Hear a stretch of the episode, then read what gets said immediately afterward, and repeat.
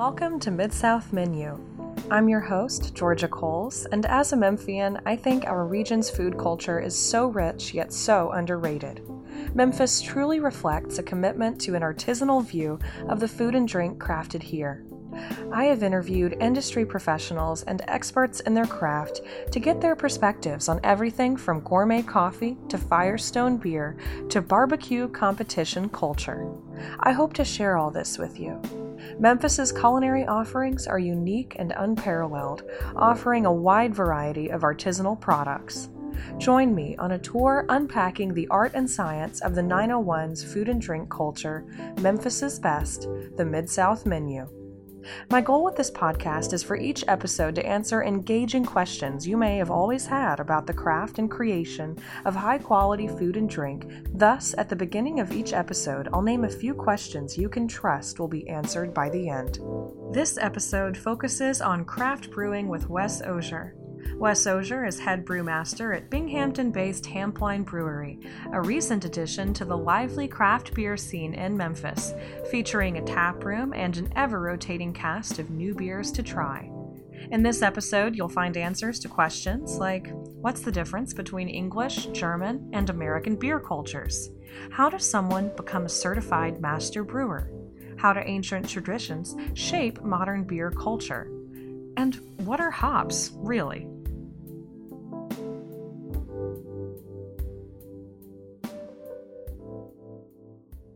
Good morning. Today I'm here with Wes Osier of Hampline, a Memphis based brewery in operation since March 2021, so a fairly recent addition to the vibrant community of craft breweries in the Mid South.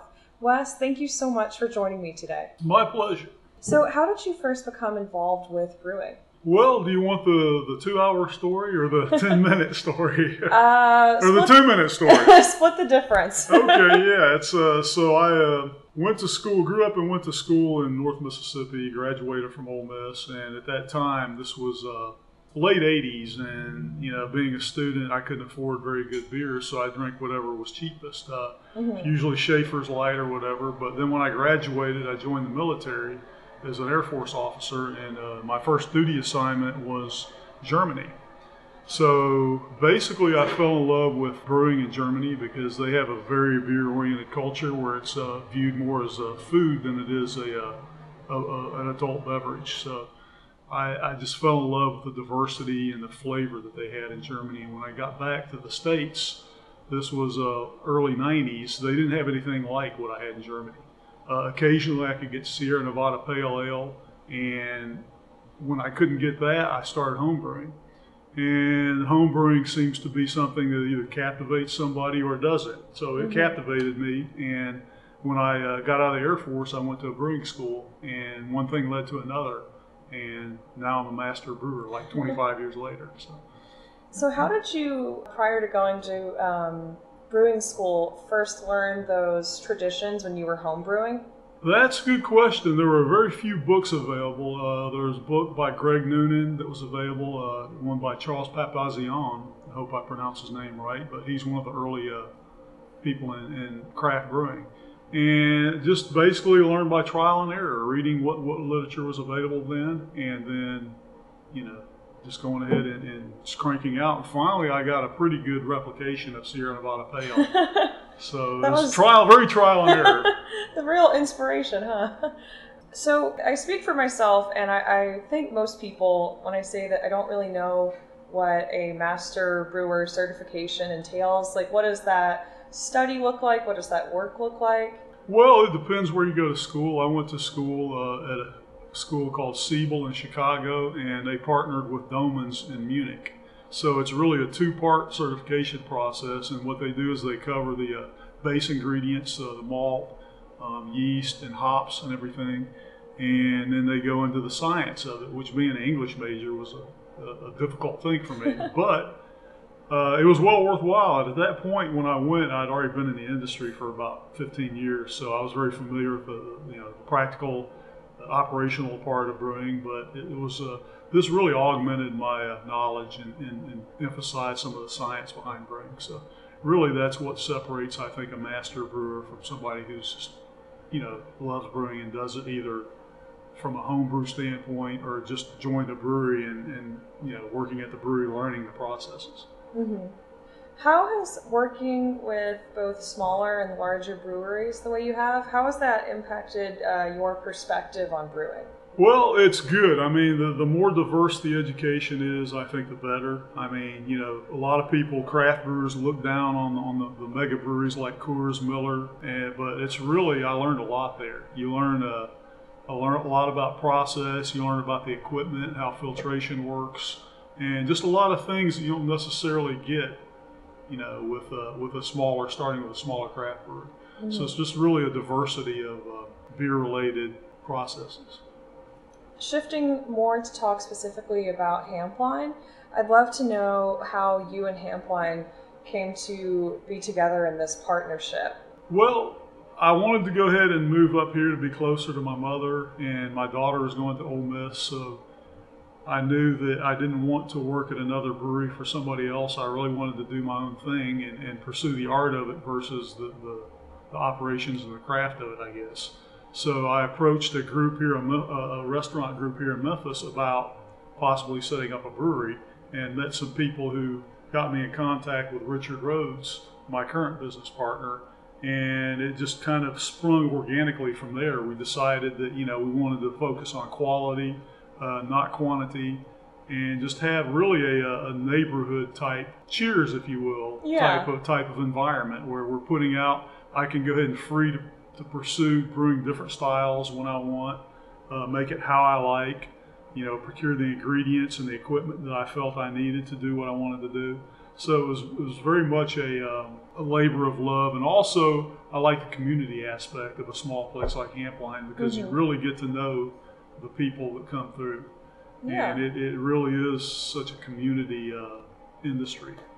Yeah. Talking about that freedom that you mentioned with, you know, being the master brewer here and working with a small scale brewery like Hampline, you do so many inventive flavors and things with beer here. Um, what's the inspiration and like the brainstorming process? Is it collaborative? Is it more artistic or scientific? Uh, all of the above. Uh, a lot of it comes from you know traveling around and drinking other people's beers. Um, for example, we just did a uh, our slow pour pilsner, which has jalapeno and pineapple. And I was just, I'd never seen that beer before until my wife and I went to Omaha for a concert, and I went to a brewery there. Uh, the name escapes me, but they had won a gold medal at the Great American Beer Fest for their their oh. pilsner, and uh, so that that provides a lot of inspiration. That and just trying to perfect styles that I've loved for decades now. Yeah, yeah. Now shifting more so to the history of brewing more generally. In preparation for this, I just read this book um, by Tom Standage. It's like uh, History of the World in Six Glasses.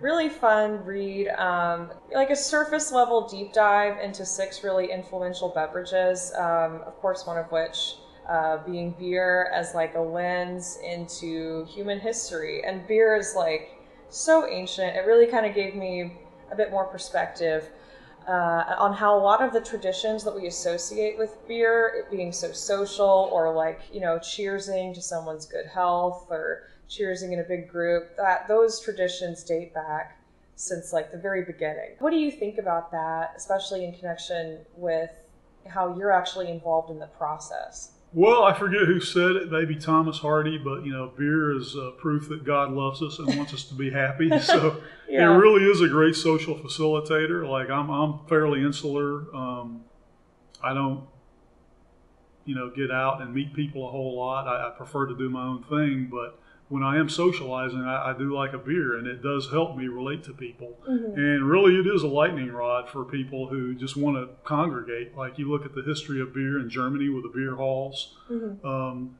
you know, just a great social setting where these communal tables that people who don't know each other necessarily get together, and after a second beer, they're great friends. I mean, you meet lifelong friends in, yeah. in the German beer hall. Same with the British. I mean, the British have a uh, you know system of pubs you know, everybody has their local pub they go to, and it's not necessarily to get schnockered. It's just to go meet people and have a good time because you know, beer is something not like uh, the hard alcohol. You can you can sit and drink some for you know a couple hours and mm-hmm. you know just mellow out and, and exchange ideas and have a good time. You think that like in the past few decades, kind of the rise of these like small scale craft breweries like Hampline, they sort of might be like the American counterpart to what you described in Germany or England. I think so. I think our culture has, for a long, in terms of standpoint of beer. I mean, we've had these mega breweries really since World War II and people have been accustomed to getting their beer from some plant, you know, mm-hmm. three, four hundred miles away.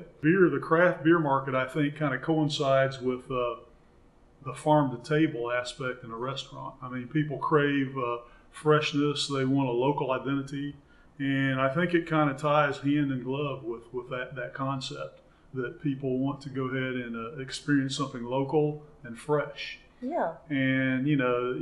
And when talk fresh, you're talking about something that you know has been probably created within the last month, mm-hmm. versus like uh, Budweiser or something that may have been brewed four or five months ago, and you know they really brew their beer for shelf life stability, which really filters out a lot of the flavor that you get at a lot of local craft breweries. So there's really kind of a synergetic aspect to to local craft breweries. Yeah. So breweries seem to sort of exist at the border of scientific inquiry, and there's all these. Um, like I think you, you mentioned like the operational aspect where you know it's a process, but also there are so many historical traditions. How do you sort of balance, I guess, the considerations of like you know the, the chemical aspect versus sure. all these old traditions? Yeah, well, I mean, starting off, I mean, it's like any other endeavor. You learn the framework of how to do something. An artist learns how colors work together. A bricklayer learns how to go ahead and lay out a, a, a straight line of, of mortar. Uh, and brewing, it's good to go ahead and know the basic fundamentals and the processes of beer. And that's a building block for the, uh, the, the, art and the craft part, which comes later. Mm-hmm. So I, I kind of built a framework at, uh, at, various breweries that I worked at.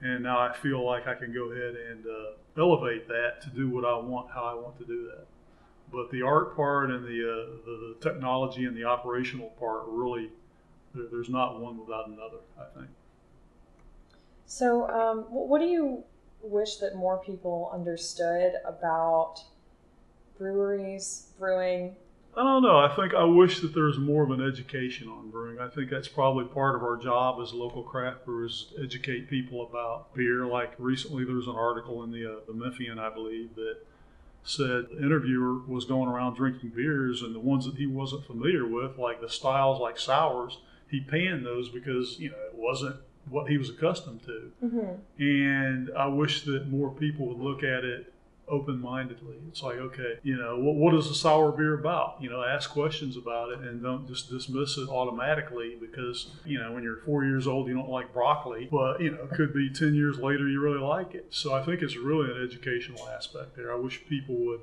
ask more questions, I guess, about what they're drinking. Yeah. And not just pan it out of hand because it's something they're not familiar with. Yeah, and there's like such a stereotype that craft breweries they're very associated with specifically IPAs.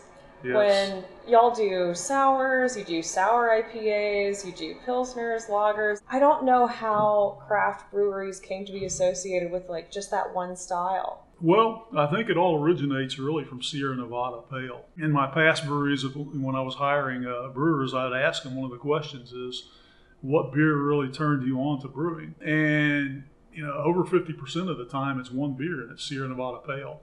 So that is really, that elevated the craft scene. And uh, people have been trying to, to, to, add on to that style. For example, a New England style IPA mm-hmm. has only been around for, you know, seven or eight years in prevalence. Really? So yeah, it's uh, you know people keep trying to uh, to increase the uh, the hop aromas and you know just build a better better beer.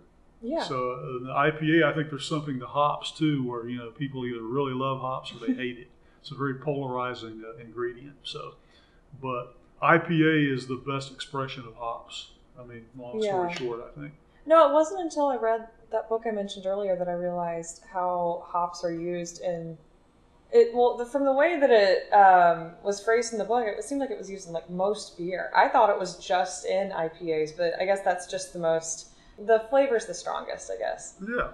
Well, it started out, I mean, you know, before hops are really used in beer, there was something called gruit, which was just accumulation of herbs, local herbs, Mm-hmm. meant to go ahead and bitter a beer and kind of balance out the sweetness. Mm-hmm. Um, because beer without hops sometimes tend to be over the top sweet. Mm-hmm. So that's what happened, I think, is that you know people wanted a balance, just like with cuisine. There has to be a good balance of flavors. So, you know, first it was different herbs, and then hops became prevalent because it's a beautiful little flower. Mm-hmm. And there's still people out there experimenting with, with ways to go ahead and manufacture hops where you're either getting aroma, you're getting bitterness. It's just an escalation of the use of hops.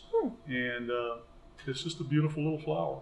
It's it's funny because like, most people probably drink it at least once a week, and and yet I, I don't think many of us could identify it. Each region, too, the Germans are known for a Hallertau hops, which is a um, kind of a florally hops that um, they use mainly for bitterness, but a well-designed Pilsner also has a nice floral, uh, earthy note to it. The Brits use uh, East Kent Goldings, Fuggles, and these very earthy hops that, that have a completely different element to it. But it pairs well with the malt that they use, the local malt too. So it's interesting how the local ingredients have influenced the styles of German Pilsners and uh, like ordinary bitters of uh, Great Britain. Yeah. So it's really a, it's a combination of local ingredients that, that really mesh well. Yeah, I, I never considered that connection to the whole farm to table movement. Like the way you're describing it, it makes it seem almost like, like, like you said, like cuisine. Because I was, as I was reading, beer essentially started out as like thin gruel, and we really separated it and viewed it as like just a pure beverage, as though it were liquor. But it, it does seem to have more um, freedom for like flavors and additions. And Oh course, you yeah, know, there's so many different styles. There's a uh, what's called the Brewing Judge Certification Program Mm-hmm. that defines a style of beer, and really each every couple of years there are new beer styles being added to this this this program. So, and that's due to the experimentation. I mean, people are you know elevating, I would call it, styles of beers. Not only the, uh, the accepted old styles, but creating new styles. Mm-hmm. Like, I mean, the most polarizing beer I've experienced in my 30 years in the industry is New England style IPA. Because when it first came out, my fellow brewers, a lot of them looked at it like, oh, this is crap. You know, number one, it's not a clear, very bitter thing that we associate with, with IPA. yeah. But as it's taken off, everybody across the country is doing one now. Mm-hmm. And it's a completely different beer. They call East Coast versus West Coast style beer. So the West Coast is the old style, the East Coast is really using the aromatic part of the hops. We're talking more about the culture of breweries. Of course, people listening to this won't be able to see it, but on, on the one of the walls or corners, there are so many different stickers from other breweries, uh, even other breweries like in Memphis or in Mississippi, Alabama, like the general area. It seems like um, like whenever I uh, have friends come to visit Memphis, or whenever I visit friends in like you know Birmingham, Nashville, etc., in these American uh, cities, it's almost become a way to travel or a way to sort of get a read on the culture of a city to do like a little brewery tour. I imagine you, you can't be unhappy about that. You're absolutely right, and it very is very much is a community. I Mhm. mean, whenever people get together for you know beer festivals or whatever, it's it's usually a very uh, friendly communal thing. And I mean, obviously there are competitions amongst local brewers, but it's a friendly competition for the for the most part, ninety percent. Like when I was brewing in a uh, urban south down in New Orleans, we were first getting started before our cooler came up, and we bought a lot of hops. We bought basically a couple thousand pounds of hops. And Nola Brewery, right down the street, let us store the hops in their cooler. And that's really typical of uh, what's happening in, in between brewers. You know, whenever I go to a city now, I always look up different breweries and I research the beers. Yeah. And a lot of people are doing that. In fact, there are, you know, websites devoted to people rating beers. Rate Beer, you know, is probably the, the, the most known. But, you know, we get people in all the time who, you know, out of towners. That, that was unheard of 20 years ago. Oh yeah, that whole uh, subculture of people who like this is sort of like a hobby. I had no idea that existed until I like was made aware of Hampline and aware of the whole craft brewery scene. And talking more about that subculture, I've been told that you're sort of like an advisor figure for the Memphis Homebrewing Association. There's not a big distinction in my mind between professional brewers and home brewers. I mean, we, we share a, a common love of, of beer, Mm-hmm. and it's kind of a mutual learning thing. I mean, uh, home brewers come and ask me questions, technical questions, or you know, even something like, "What's your favorite beer?" and they bring me their beer in as well. And you know, a lot of it's really good stuff. And I mean, I'm asking them questions like, you know, how did you do this? Mm-hmm. I mean, like I said earlier, I mean, a brewery is should be a, a integral part of the community, a place where people feel comfortable to come and, and just relax and enjoy themselves. And giving back and donating beer to different things is one way we can do that. Yeah. Uh, hosting events is another way, but without the community, there is really no no craft brewing scene. I mean, that's really what it's founded on is, is taking care of the local community Mm-hmm. and uh, getting people to interact and come out and enjoy good beer and, and, and meet each other. Uh, you know, beer is a way that people meet each other and relax around each other. Uh, really, at its basic foundation. Like you said, with that like fresh or more local aspect, I think that intrigues people. And a lot of people who think that they don't like craft beer, but they don't like one specific type. Exactly. You I- might love another. That's a great point. And when I worked at Urban South, the production area was very close to the tap room area. Mm-hmm. And I would go around sometimes looking and seeing what people were drinking and ask questions about what do you like. So the pH and the acidity level of most sours and a, a, a red wine, for example, is very similar. Okay. So, you know, sours obviously have more uh, acidity to them than, than most beers do. And that's a tie into wine. So, a sour is really a great bridge for people who like wine Mm-hmm. to kind of venture into the craft beer world. When you start talking about food pairings, Mm-hmm. uh, there's so many beers out there that pair well with food, more so than wine, even. The wine industry has been, you know, playing forever with this idea that, you know, wine is the only thing that you can drink with a gourmet meal Mm-hmm. and everything, which is completely opposite of, of the truth. a lot of the association with beer, you know, in the more mainstream scene is just like not so much flavor, but it's cold, it's fizzy, and it's well, it's light. refreshing too. Yeah. I mean, it, I, the way I look at it is each beer has its place. Yeah. I mean, I, I drink, I enjoy a light beer at a festival. I mean, if it's 98 degrees and you're outdoors, you know, listen to music, uh, light beer is the way to go. Yeah. Really, versus something a little heavier uh, and perhaps a little warmer. Um, light beer has it really has its place in, in you know the brewing world. A real appreciation of beers. You can still appreciate the very like large scale process. Absolutely, and then I mentioned earlier the education process, and I encourage people when I'm behind the bar.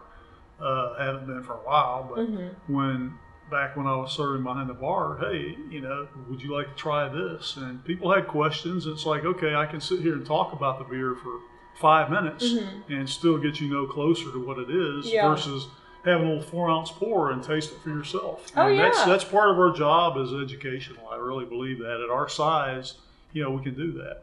And a lot of the Memphis breweries, I think, now are doing a really good job of, you know, saying, "Hey, look, these are the beers that we have. This is what this is," and, and Yeah. serving them in, in, you know, very, you know, something where you can have five or six samples and you know, not get schnockered. and I think like most people have never had like a cucumber sour, and I, I would I would guess almost everyone has never had like a jalapeno pilsner. Like Yeah. you know, these are they're new flavors. Y'all are really doing something very new and exciting. I think. Thank you. It's fun. I mean, not all of it works. I mean, I've, I've had some uh, beers that didn't work before, but uh, it's like my wife. She loves cocktails. She went out last night to uh, Cafe Society and uh, had a cocktail that she came home and she was excited about. She said, "Well, why don't you do this with beer?" Yeah, yeah. And uh, I forget exactly what it was. I think she had some. Uh, there's some pear and vanilla and something else in it. Oh, cool. Yeah. I've been told y'all have like one uh, a sour in those tequila barrels. people are working with uh, barrels and everything because it's not an exact science by any means. So, Mm-hmm. you know, people will ask me, when is this beer going to be ready? And it's like, I don't have a good answer for that. I can estimate, you know, anywhere from six months to two years, really. And a lot Wow. of that has to do with the environment, the uh, the type of barrel, the type of beer. I last pulled the sample, I guess, about three weeks ago, and it still hadn't uh, hadn't introduced the oak tannins that I'm looking for. Huh. So it's a little bit closer to the original product that I really want, and I want people to get an idea that hey, there's some tequila, there's some oaking, there's some different things going on Yeah. that's not you know you can't get out of stainless steel from it. The brewery scene in the States, at least, prior to that post World War II uh, real, you know, corporatization that you discussed, but it seems like people like to know where their beer comes from. They like to know the different elements, and it, it, you know, it's it's cool for people to see who made it. I think so too, and I, I think people are craving more of a uh, a local identity. Yeah. Uh, you know, I am from Memphis. I want to go ahead and eat food that's sourced locally. I want to drink beer that's brewed locally. yeah. Um, you know, the restaurateurs have a little advantage the chefs have in that they can source local ingredients. hmm Uh, we can't really grow grape barley for sure. We can't really do good hops down here. You Yeah. know, I want to. Uh, I want to experience something that's been you know, done two blocks away or whatever. Yeah, it's, it's And cool. it fits a need, and I don't know exactly what's going on there, but I know that the craft beer scene is rising on the same tide as I think the uh, the chef scene, the, the, the farm to table concept. So That is interesting. Yeah, and you know, y'all have the. Um, I think it's really cool, especially in the past several months. You've partnered with like a local Italian restaurants. People can get local beer, local Italian food. It's Yeah. cool. yeah, Who doesn't? Yeah, who doesn't want like a panini with a beer? That sounds amazing. It does pair. There's a beer that pairs well with everything. I particularly like Natch with the, the, the paninis, but you know, Yeah, that makes IPA sense. will do it as well. Well, um, I think that's about it for um, our questions. Thank you so much again for joining me. Uh, this has been really informative talking about the science and the history and Memphis specifically and Hampline specifically. Um, this city, it's you know, it's so important to me. When I moved away, I really missed it, and uh, it's it's been cool to get back. And part of me, I guess, kind of um, finding a community here again after being gone for several years. Hampline's been a big part of that. I've uh, met so many people here, and you know, it is it is like Cheers. You really do feel like a, a regular. But um, yeah, thank you so much again for joining me today. It's it's my pleasure. I, I can talk to you about beer all day long.